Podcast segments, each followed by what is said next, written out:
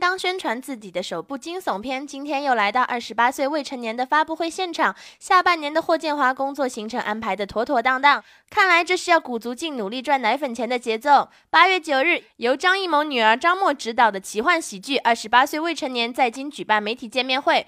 主演倪妮、霍建华、马苏、王大陆齐齐亮相。倪妮饰演的二十八岁大梁夏，由于误食了一颗奇幻巧克力，时间倒流，记忆回转，心智重返十七岁。十七岁的梁夏青春洋溢，热情活泼，做着左拥花泽类，右抱道明寺的少女梦。而二十八岁的大梁夏自顾不暇，深陷糟糕的感情生活不能自拔。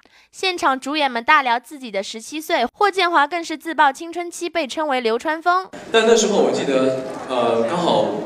那个时期很流行一个漫画，叫做那个《灌篮高手》啊哈，所以在读书的时候就有很多的女同学啊说我是那个流川枫，然后我就很开心。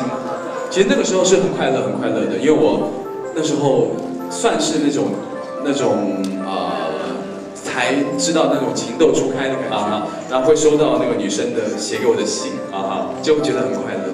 对啊，没有没有，其实这个。